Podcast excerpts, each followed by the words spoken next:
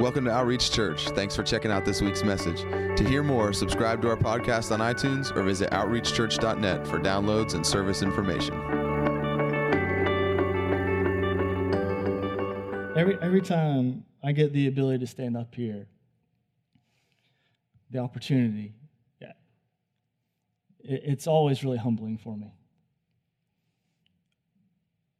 I, I, me and Madison have been coming here for about four and a half years. And this place has blessed me so much.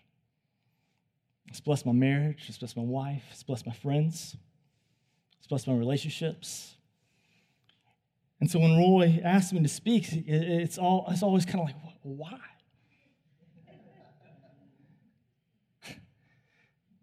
I come here and I get poured into so much when I'm here by every single one of you, even the people who don't know. People just who come up here and give me a hug, say encouraging things to me and my wife. You know, I walk in to the greeter team, you, the way you're always so cheerful. It makes an impact. And this house has made an impact on me. So I'm humbled and I'm honored when I get to share. I've just been thinking about all the things that have happened in this house over these last four and a half years. Just the powerful moments that we've shared together. The way God has moved in powerful ways. I remember coming here four and a half years ago, and it looked a lot different than it does right now. We, uh, the stage looked a little different. I think there's only about 70 people here. And we started at 9:30 with one service. 9:30-ish. It was really anytime between 9:30 and 10. Sometime in that window, we would start. And it would end sometime between 12 and maybe 1 o'clock. Roy would preach for at a bare minimum 50 minutes, and sometimes he would go for an hour and a half. I remember the first time we were here, I was sitting right over there, and Roy was preaching.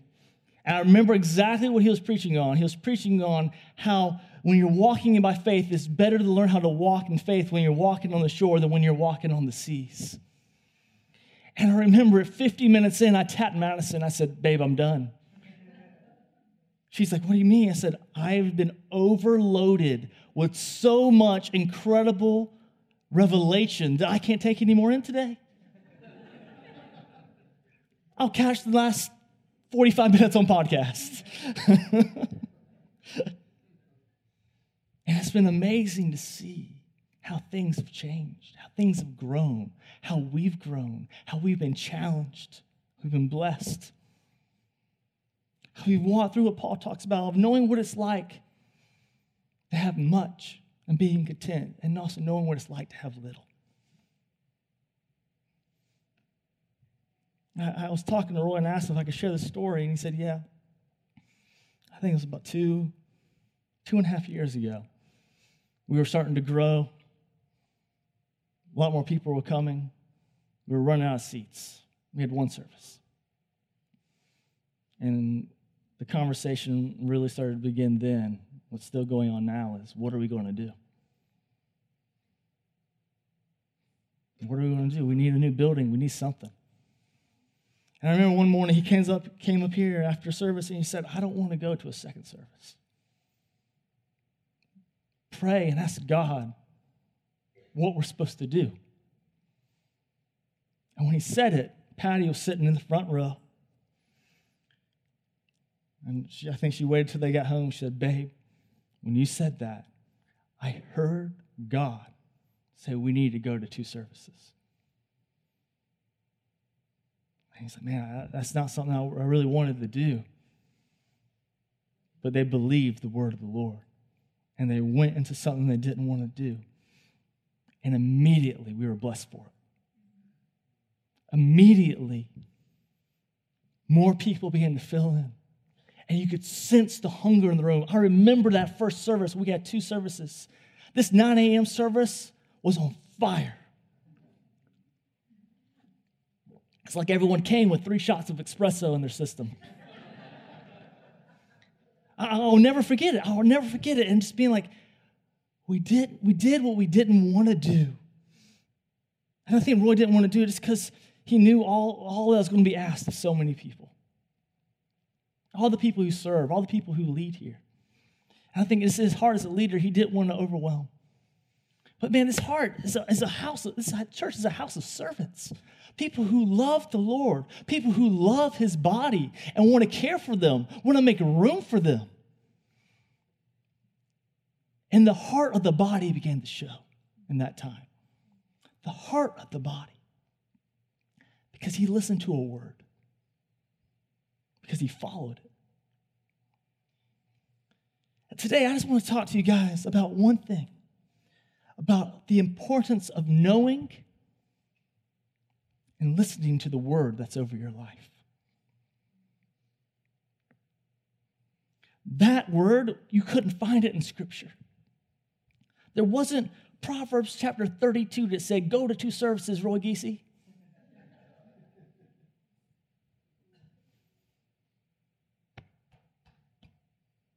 But it was in his heart. And he listened to it. I love the story of Israel, and there's so much truth that can be gathered just in how we walk through our Christian life when we're listening, when we're reading that story and what it's like, what it was like to be a slave. And this, the, the way of the Lord came, and He parted the waters to bring them out of slavery. And what it's like to walk through the wilderness, trusting on the Lord and what it's like to obtain the promise. And I want to say, I feel like we're in a special time right now as a church, as a body, we are moving into the promises of God for this house and for our lives individually and corporately. That we are moving into something beyond what we could ever ask or imagine. And the reason why it's beyond what we could ever ask or imagine, one of the reasons is it might look a little scary It might look like something you don't want to do. And oftentimes, the promises of God are beautiful, but they're hidden in things that the flesh doesn't want to see. It says in Scripture that the wealth of the wicked is laid up for the righteous. One of the reasons why it's laid up for them is that they don't understand it. They don't have eyes to see the goodness and the wealth and the riches that he has. And they're just sitting, it's just sitting beside them, waiting for someone with the heart of God, someone who can see things as though they are, or see things that are not as though they are, who can see the mystery in the normal and grab them. Listen, Israel engaged in every battle of the wilderness but the one battle they didn't engage in was the one over the promise.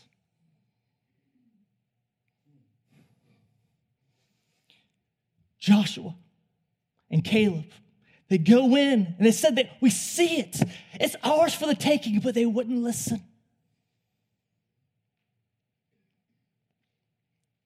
This is why, God, I feel this in my heart. He's saying it's not just for some, it's for all. Because though two people saw it, he could, they couldn't persuade the masses. But when Moses died, it made room for Joshua. And God comes to him speaks to him says, Joshua, I am going to be with you the way I was with Moses. Remember the word. Do not sway from it to the left or to the right. Meditate on it day and night. Remember the scripture. Remember the truth that I've shared. But know this word that I have given you the promise. I have given you the land for rest, and it will be yours. And then he gives them just the perfect definition of what a prophetic word is and what it does to a man. He says it to him over and over and over again. He says, Joshua, be strong be courageous, for I will be with you wherever you go. Paul writes in Corinthians 14, it says that the prophetic word does three things to a man it strengthens him, it encourages him, and it gives him comfort. Strengthen, be strong, encourages, be courageous. I'll be with you wherever you go. Comfort. He gave him the word, and it was that word that gave him what he needed to possess the promise. And it changed him into another man. It changed him into a man who listened outside the tent of Moses. And it changed him to a man that when he stood before the people, he declared the word of the Lord and they declared it back.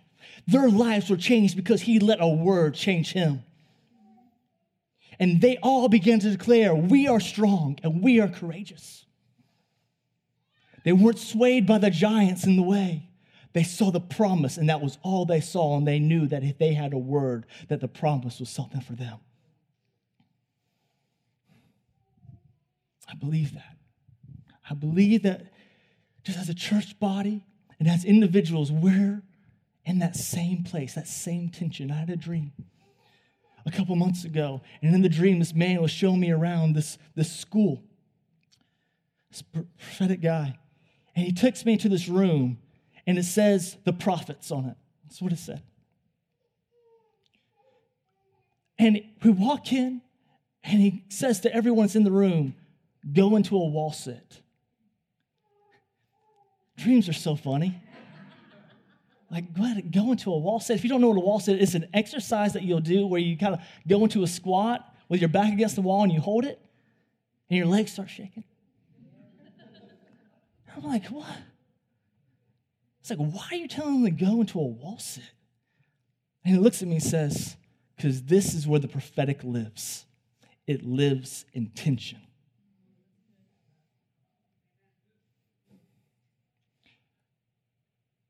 when Samuel told Saul to go and do all the things, the last thing he told him that he would do is that he would find a group of prophets and he was to go with them. And where the group of prophets lived, where they were dwelling at, was on the hill of God where the enemy based the camp. It was in a place of tension. And it was in that place that Saul was changed into another man.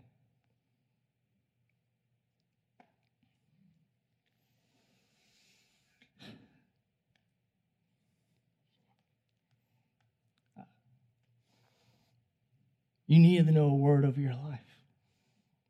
You need it to convict you. You need to seek the Lord. That word, we study the scriptures, we meditate on it day and night, and we say, God, change us. But there's something that happens when that word that's on the page, it comes off it and it grips your heart. It doesn't have to be big. I think sometimes we get this confused that it needs to be this larger than life, overly dramatic word.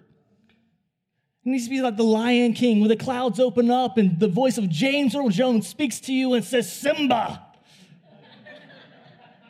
remember who you are. I think a lot of people are waiting for that moment.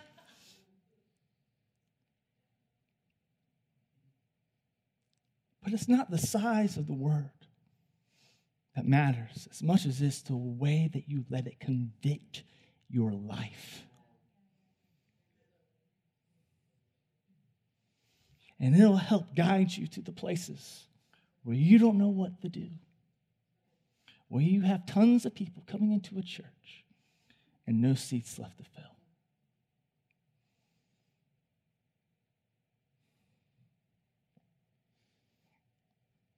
I want to read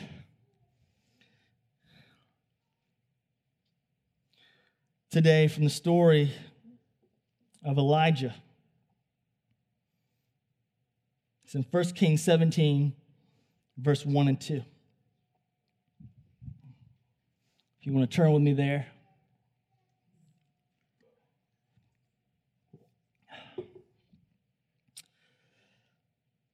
This is the first time we ever hear of Elijah in Scripture. He's never been spoken of before. So, this is your first introduction of who this man is. And Elijah the Tishbite of the inhabitants of Gilead said to Ahab, As the Lord, the God of Israel lives, before whom I stand, there shall neither be dew nor rain these years, except at my word. Then the word of the Lord came to him. God, I ask, Lord, that you speak to us. I ask, Lord, that your anointing falls, that it breaks the yoke of any limiting beliefs that could be in this room of what you've called us to be, of what you destined us for, of what you've put promise over our life. God, I ask that if there's been any thought of any man or woman in this room who has settled for something lesser than what you have, God, I ask that you reveal it, you crush it, and you lead them into the truth of who they are. That they are those who can inhabit the promises.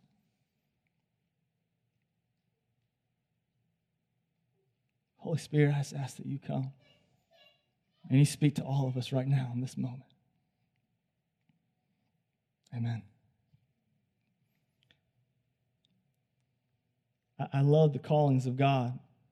I love reading the stories of when He calls people. I love the story of Jeremiah, where He says, Jeremiah, I formed you in your mother's womb when I knew you, and I destined you to be a prophet to the nations. You will build and you will plant, you will pluck and you will, and you will overthrow. Ezekiel, Stand up, Ezekiel, and listen to the word I have to say to you, and do not rebel against it. Eat this scroll, my word will be in you, and in you will be my prophet. David, he's in the field, he's tending the sheep, and the prophet comes to him, and he speaks to him, and anoints him to be king over Israel and leader of the people. But then you find a guy like Elijah, a guy that it says in the word in James that he was a man just like us. And as far as we know, he has no divine moment where the sky opens up, a scroll is given to him. But yet, when we first see him, he's standing before the most powerful man in the world with a word.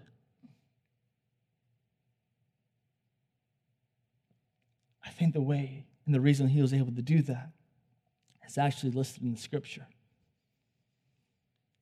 It's because before that, he had developed a lifestyle of standing before the Lord. Like he said to Ahab, before the Lord, the God of Israel, before whom I stand. I would like to say to you also that this word he spoke wasn't a word that came to him in a powerful encounter. I think he just saw the need in the world. Because the next verse says, Then the word of God came to him. What he spoke may have not been an audible, a loud internal word from God. I think he just shared his heart. And he saw the pain in Israel. He saw they were missing it. And he saw how it hurt the Lord, and he couldn't stand for it any longer.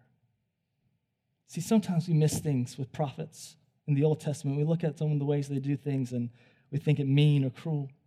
But the role of a prophet in the Old Testament was to protect the covenant. It was to protect the covenant. In the New Testament, it looks like protecting the covenant. It was to protect the covenant with Israel in the Old Testament. And in the New, it's to protect the covenant with all those who call on the name of the Lord. And he saw that the land of God, the God of Israel, that these people have been deceived. They've been deceived by a king who has allowed a foreign God to come in and take the place of the one who was the God of the land. He allowed Baal, a foreign God, a God of water and fertility. See, these people, they worship this God because he brought the rain from what they were told. And he fertilized the ground so they could have increase. They worshiped a foreign God for the blessing that God was actually giving them. And he said, these many years, it shall neither dew nor rain except by my word. It was his, and he was convicted, and he wasn't going to move by that. Paul says it. He, he takes the word that he was given to him, the gospel of Christ. He says, This is my gospel. This is mine. And, Jer- uh, and Elijah stood before Ahab and said, This is my word. And it will never, it will not dew nor rain until I speak it. And when he acted on the conviction of his heart, no matter how big, how small, the word will find you. I'm serious. There are convictions in us. This house is a house of conviction. I'm telling you, as you move on that, as you take a step into the promise of what God has, the word will find you that you need along the way. The word will find you. God has hidden eternity into the heart of man, yet man cannot perceive it because the way you perceive eternity is perceived through the Spirit of God. No eye has seen, no mind has heard, no mind has perceived, no, no ear has heard the great things that God has planned for those who love him, but you have the Spirit. Corinthians 2. And this Spirit of God is not the ways of man, it's not in the wisdom of this world, but it's in the wisdom of God that allows you to bring understanding to all things that have been freely given to you. To help you understand and take from spiritual thoughts and to move it to spiritual words. I want to say your word might just be wrapped up in a thought that you've had in your head. And you just need to wrestle with it a little bit. Whittle it away till you have that word.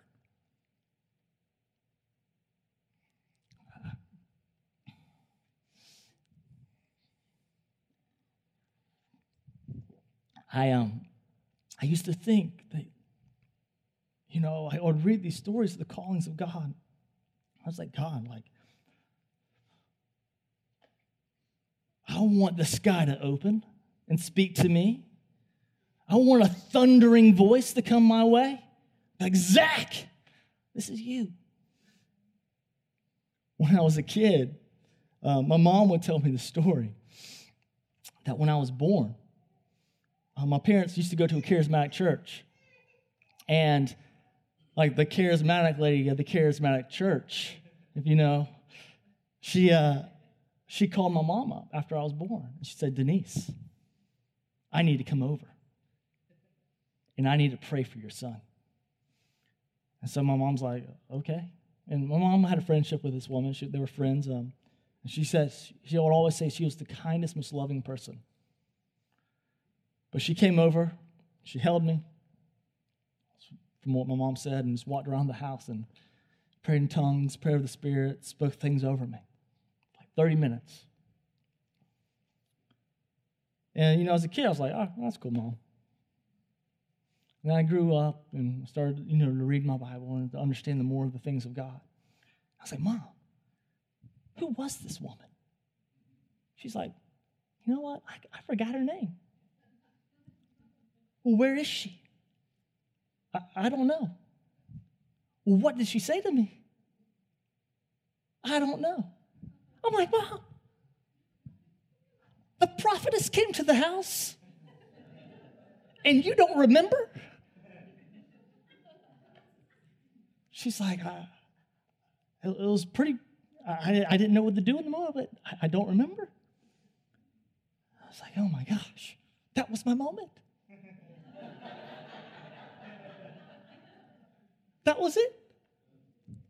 And as time go, would go on, you know, I'd be, I'd be seeking the Lord and I'd come back and I, I would tell my parents stories of things that I saw the Lord do and um, it's, it's things that were just uh, wowing me of how I was seeing the more of God. And my mom would just be like, just makes me think of that woman. I'm like, and you don't remember her name still? She's like, no. Well, two years ago, my mom calls me up. She's like, Zach, I remember her. I found her on Facebook. We reconnected. I was like, Are you serious? She's like, Yes. She has a ministry in Charleston. So I looked her up on Facebook and I found her. And I went to her ministry website and I was like, wow, this, this is legit. This is real. Like this, the prophetess is real. So I'm like on the website and I, and I go to look at her blog, and she has an updated blog every week. And this week's blog was about the third heaven. And I was like, oh my gosh, we are cut from the same cloth. So I got her email and I wrote her email. I was like, hey, you don't remember me, but 30 years ago when I was a baby, you prayed for me. Do you remember what you said?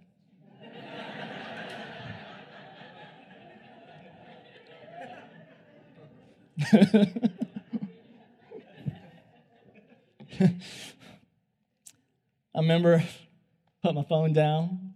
I was like, all right.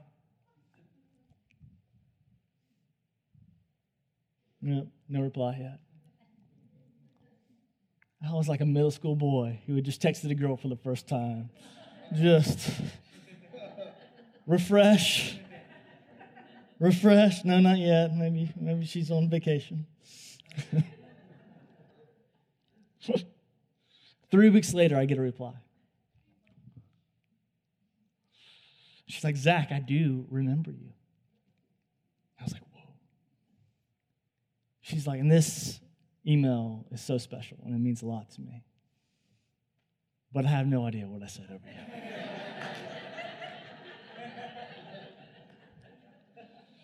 it's like, God, the prophetess has amnesia.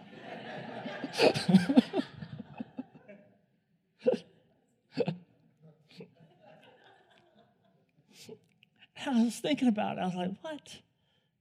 Like for 32 years, this story was told to me. But the flip side of this is, in that 32 year period, I've hidden his word in my heart. I've heard it for myself. And it's convicted me and led me to places I would never would have gone. Proverbs says the purposes of a man's heart are deep waters, but it takes understanding to draw it out. It takes the hand and the heart of God to reach in and pull it out. See, your willingness to be obedient to the word of God will give you the ear to hear it. Your yes is important. It doesn't need to come from the prophetess, from the opening of a sky. It comes from within. It comes from right here. If He's in you, if you've given Him your yes, if you've given Him your life, you'll find it. And it will be revealed to you. Before people sought Him, they sought Him for, for signs in the sky. Wise men followed the stars, and they found Him. Was at His death He died for you. People were still looking at the sky. And some people still are today. They're waiting for something. They're waiting for an Elijah. They're waiting for a prophet to come. But what they didn't know was that the word that was speaking was on the ground where his blood was spilled, speaking to them a better word. And it was spilt for you so that that word could be in your heart, that could be in your life, that could be inside of you, where no man can perceive it because the only thing that can perceive that word is the Spirit of God that's alive within you. It's not the size of the word, it's to the degree that you'll let it convict you, that you'll let it change you, that let you, that you'll re- respond to it, that you'll move upon it.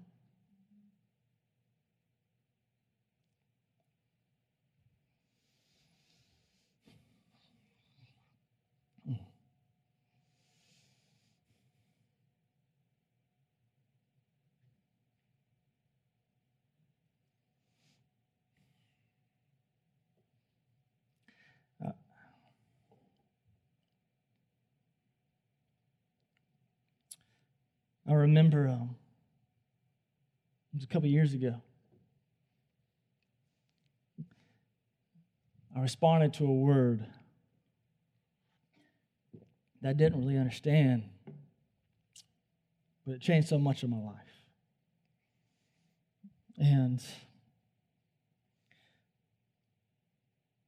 the word first came from, from my wife, from Madison. And we were in a place where I was um, I was in a job,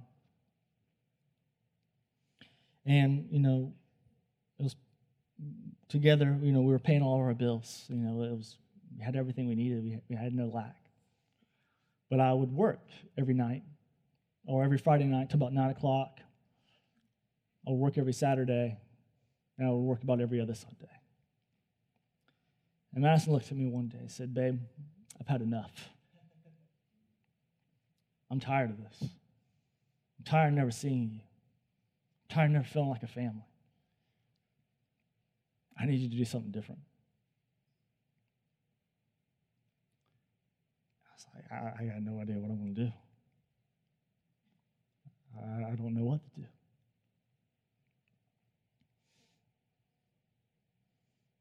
It says in uh, Romans 8 19 that the earth is groaning for the longing of sons and God to be revealed. I want to tell you, sometimes what a groan sounds like sounds like that. Where your wife comes to you and says, Listen, all of our needs are met, but there's something that's not. As a calling, the calling of our marriage to be united together is not. A mindset set on the flesh is death, but one set on the spirit is life and peace. And then through the calling of walking into sonship with God, you follow that. The sons of God follow the Spirit of God.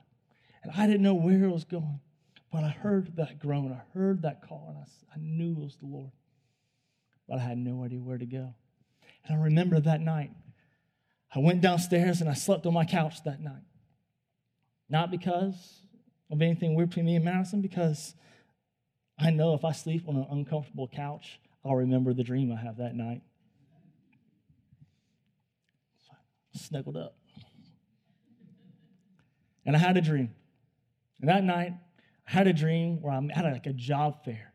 And I go to this desk, and there's this woman, she's standing there. And she hands me a piece of paper says, Your new job starts at 928 in the morning. And I go to my old office, I take a stack of papers out and I put them in the back of my car and I drive off. I was like, all right. I have no idea what that means other than I do know that God has a job for me. Three months later, I find myself in an interview to go to a school that trained me for medical device sales. And that interview was on September 28th, 928. And I was like, all right, we're on the path.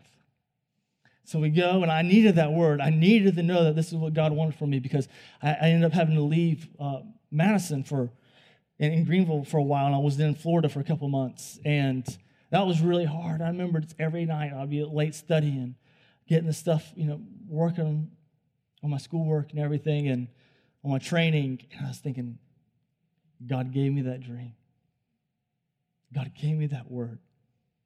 And sometimes you got to hold on to that word because it will look like it led you in the worst place possible. Then the word of the Lord came to Elijah and it led him to a river. And then the river dried up. What? Did you, did you realize the river that dried up? It dried up because of the word he spoke. Sometimes the word that you declare, it will look like it has a negative effect on your life. But you got to trust in the goodness of the Lord. You got to trust that He's good, that He has made a way for you. So I remember I'm in this school, and it's the last night I'm in Florida, and I'm like, oh, praise God, I'm about to go home. Everything's going to be great. And I take a break from studying for my exams. And the, and the school had set up like this um, the staffing thing. So I was going to transition from, from training into job placement where they would place me somewhere. And I was take a break and I lay down and I was going through the words that I've received over the last year on my phone, over all my dreams I've had. And I don't know how I missed this, but I had a word that said, in the coming year, you're going to go to a trade school and it's going to train you for a craft. And you're going to do well, but it's going to be a really long time before you find a job. But don't worry, it's part of God's plan.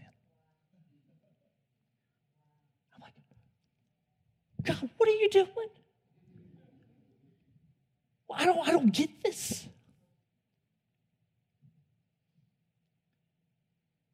But then for the next several months, that word kept me. It kept me. And I knew, I knew he had me. I knew he had me.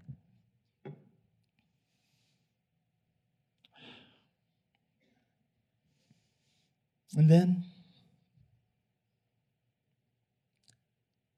I remember it, for three months, I, I, nothing worked out, seemed like. I was like, God, this is your word. It's happening. It doesn't look good.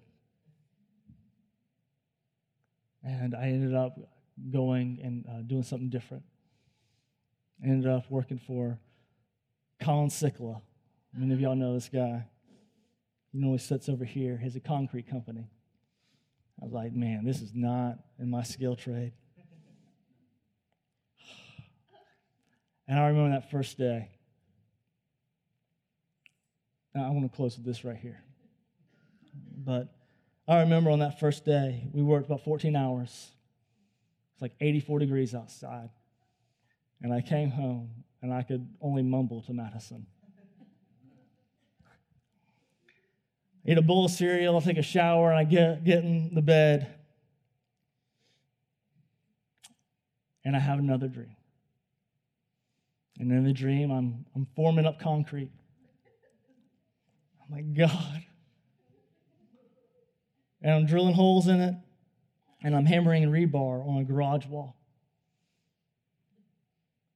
And while I'm doing it, a voice speaks to me in the dream. And it says, Zach, this is what I'm doing with you. I'm doing with you what you're doing with that rebar. I'm stabilizing you. I'm making you secure in the ground so that you will be unmovable.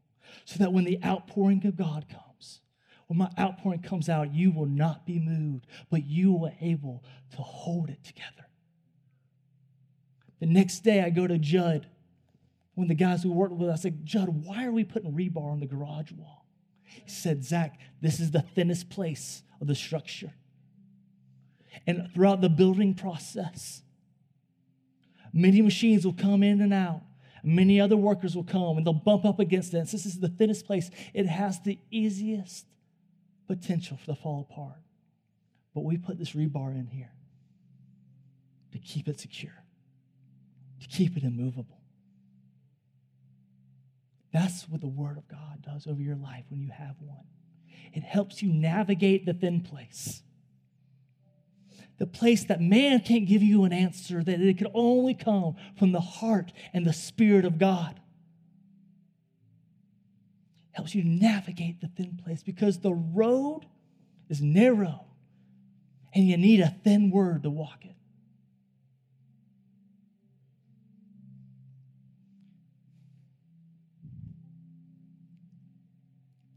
There's a story in Second Corinthians or Second Chronicles chapter 20 where Jehoshaphat, he's a king, and he finds himself in a difficult situation where all these armies have joined together to come against him, and he doesn't know what to do. So he does the only thing he knows to do. He seeks the Lord. And he calls for a fast over all of Judea. And he calls them to pray. And in the middle of it, this man speaks out. He's only mentioned one time in the Bible, and he declares the word of the Lord of what they are to do in order to withstand the attack of the enemy. And they end up being victorious. And as they go out to do it, he turns around, he looks at all Judea, and he says this He says, Listen to me. If you listen to the word of God, you will be established. And if you listen to his prophets, you'll find success. I want to tell you, that if you meditate on his scriptures, if you don't veer from it to the right or to the left, you will be secure in your life and you will be established. But if you allow him to guide you in those thin places, you'll find success and you will advance into the promised land of your life. Israel engaged in every battle of the wilderness but they didn't engage in the one over the promise because they needed a word. Listen, guys, you need a word over your life. It doesn't have to be the biggest, it just has to convict you. It doesn't have to come from a big booming voice or some dramatic Disney encounter. It just needs to grip your heart. Two men, Joseph, uh, Joshua and Caleb, they couldn't enter the promise together. They needed everyone to come together and say, We're strong and courageous. When Dylan says those things, it, it, it, I need that. I need the body. I need friendships to speak those things and remind me of what he said. Joshua reminded the body, he reminded Israel the word of God, and they were strengthened and they gain encouragement from it.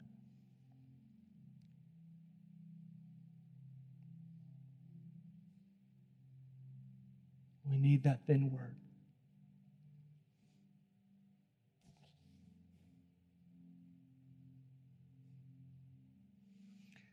So, God, I thank you. I thank you for your word. I thank you, Lord, that you have given us ears to hear. And I just pray, Lord, for the willingness of our hearts, God, that in this time, that you would just have our yes. We just say, we give you our yes, God. We know the promise that you have for us is great, and it's beyond whatever we could ask or imagine. And sometimes that might look scary, but we know who you are, and we know you're good.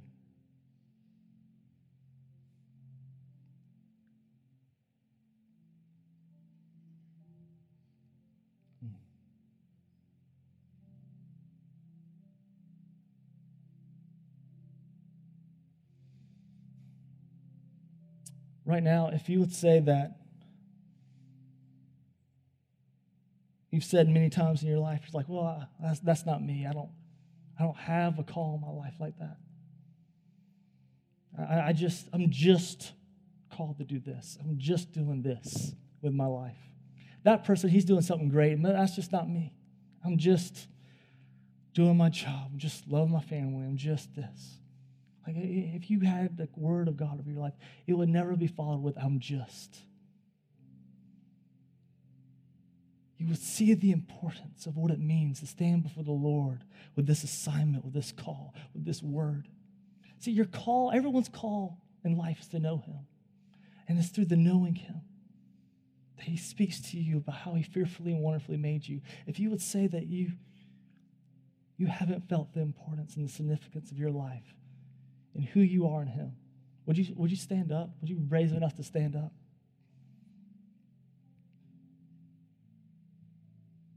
Awesome. Awesome. The truth is, you are strong and you are courageous. And the truth is that He is with you wherever you go. And the word He spoke to Joshua just brought to life the word that was already in you. It was already in them. And those words are already in you. There's a word of God. Eternity has been hidden to us inside of man, yet man cannot receive it. The word of God over your life, the thing that convicts you, the thing that will inspire you to wake up in the morning, it's already there.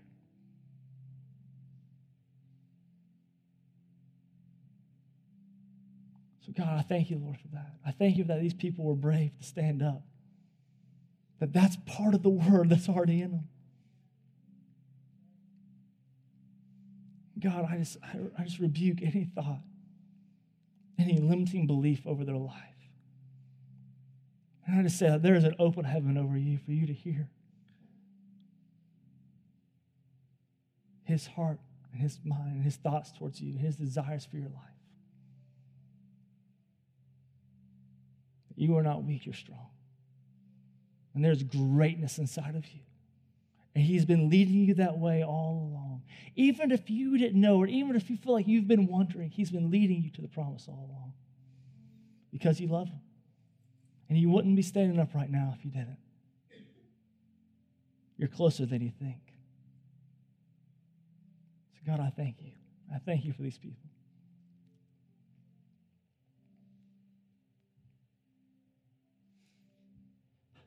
I want, to do one more.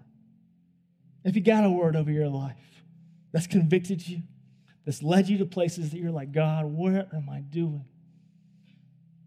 But you've been holding on to it. You've gone through the seasons where it's like, man, this word is alive. But you've also gone through seasons where like, have I missed it? Is this even real? Would you stand up?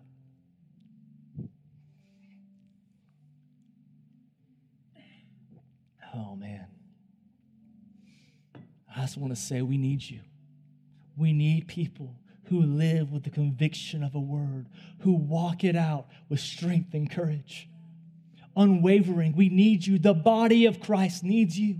They need you to stand up and say, This is the word of the Lord because it creates courage, it creates strength in others. Listen, the word you're carrying is not just for you, and it's never been just for you, it's been for others. God gave Joshua a word because he knew what to do with it. He knew that he would not take it and just keep it in his heart, but he would let it out and let it inspire the others so that they could take hold of the promise. You have been put here for a time to inspire others to take hold of the promise in their life as you move in boldness and courage to take hold of the promise in yours.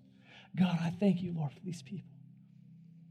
I thank you, Lord. I ask that you would just pour, just, just blow on them again. That you would speak into that word again, God. That you would encourage them. That he who began a good work in you will carry it on. That the word of God does not come forth, uh, it comes forth and will not return void of its promise.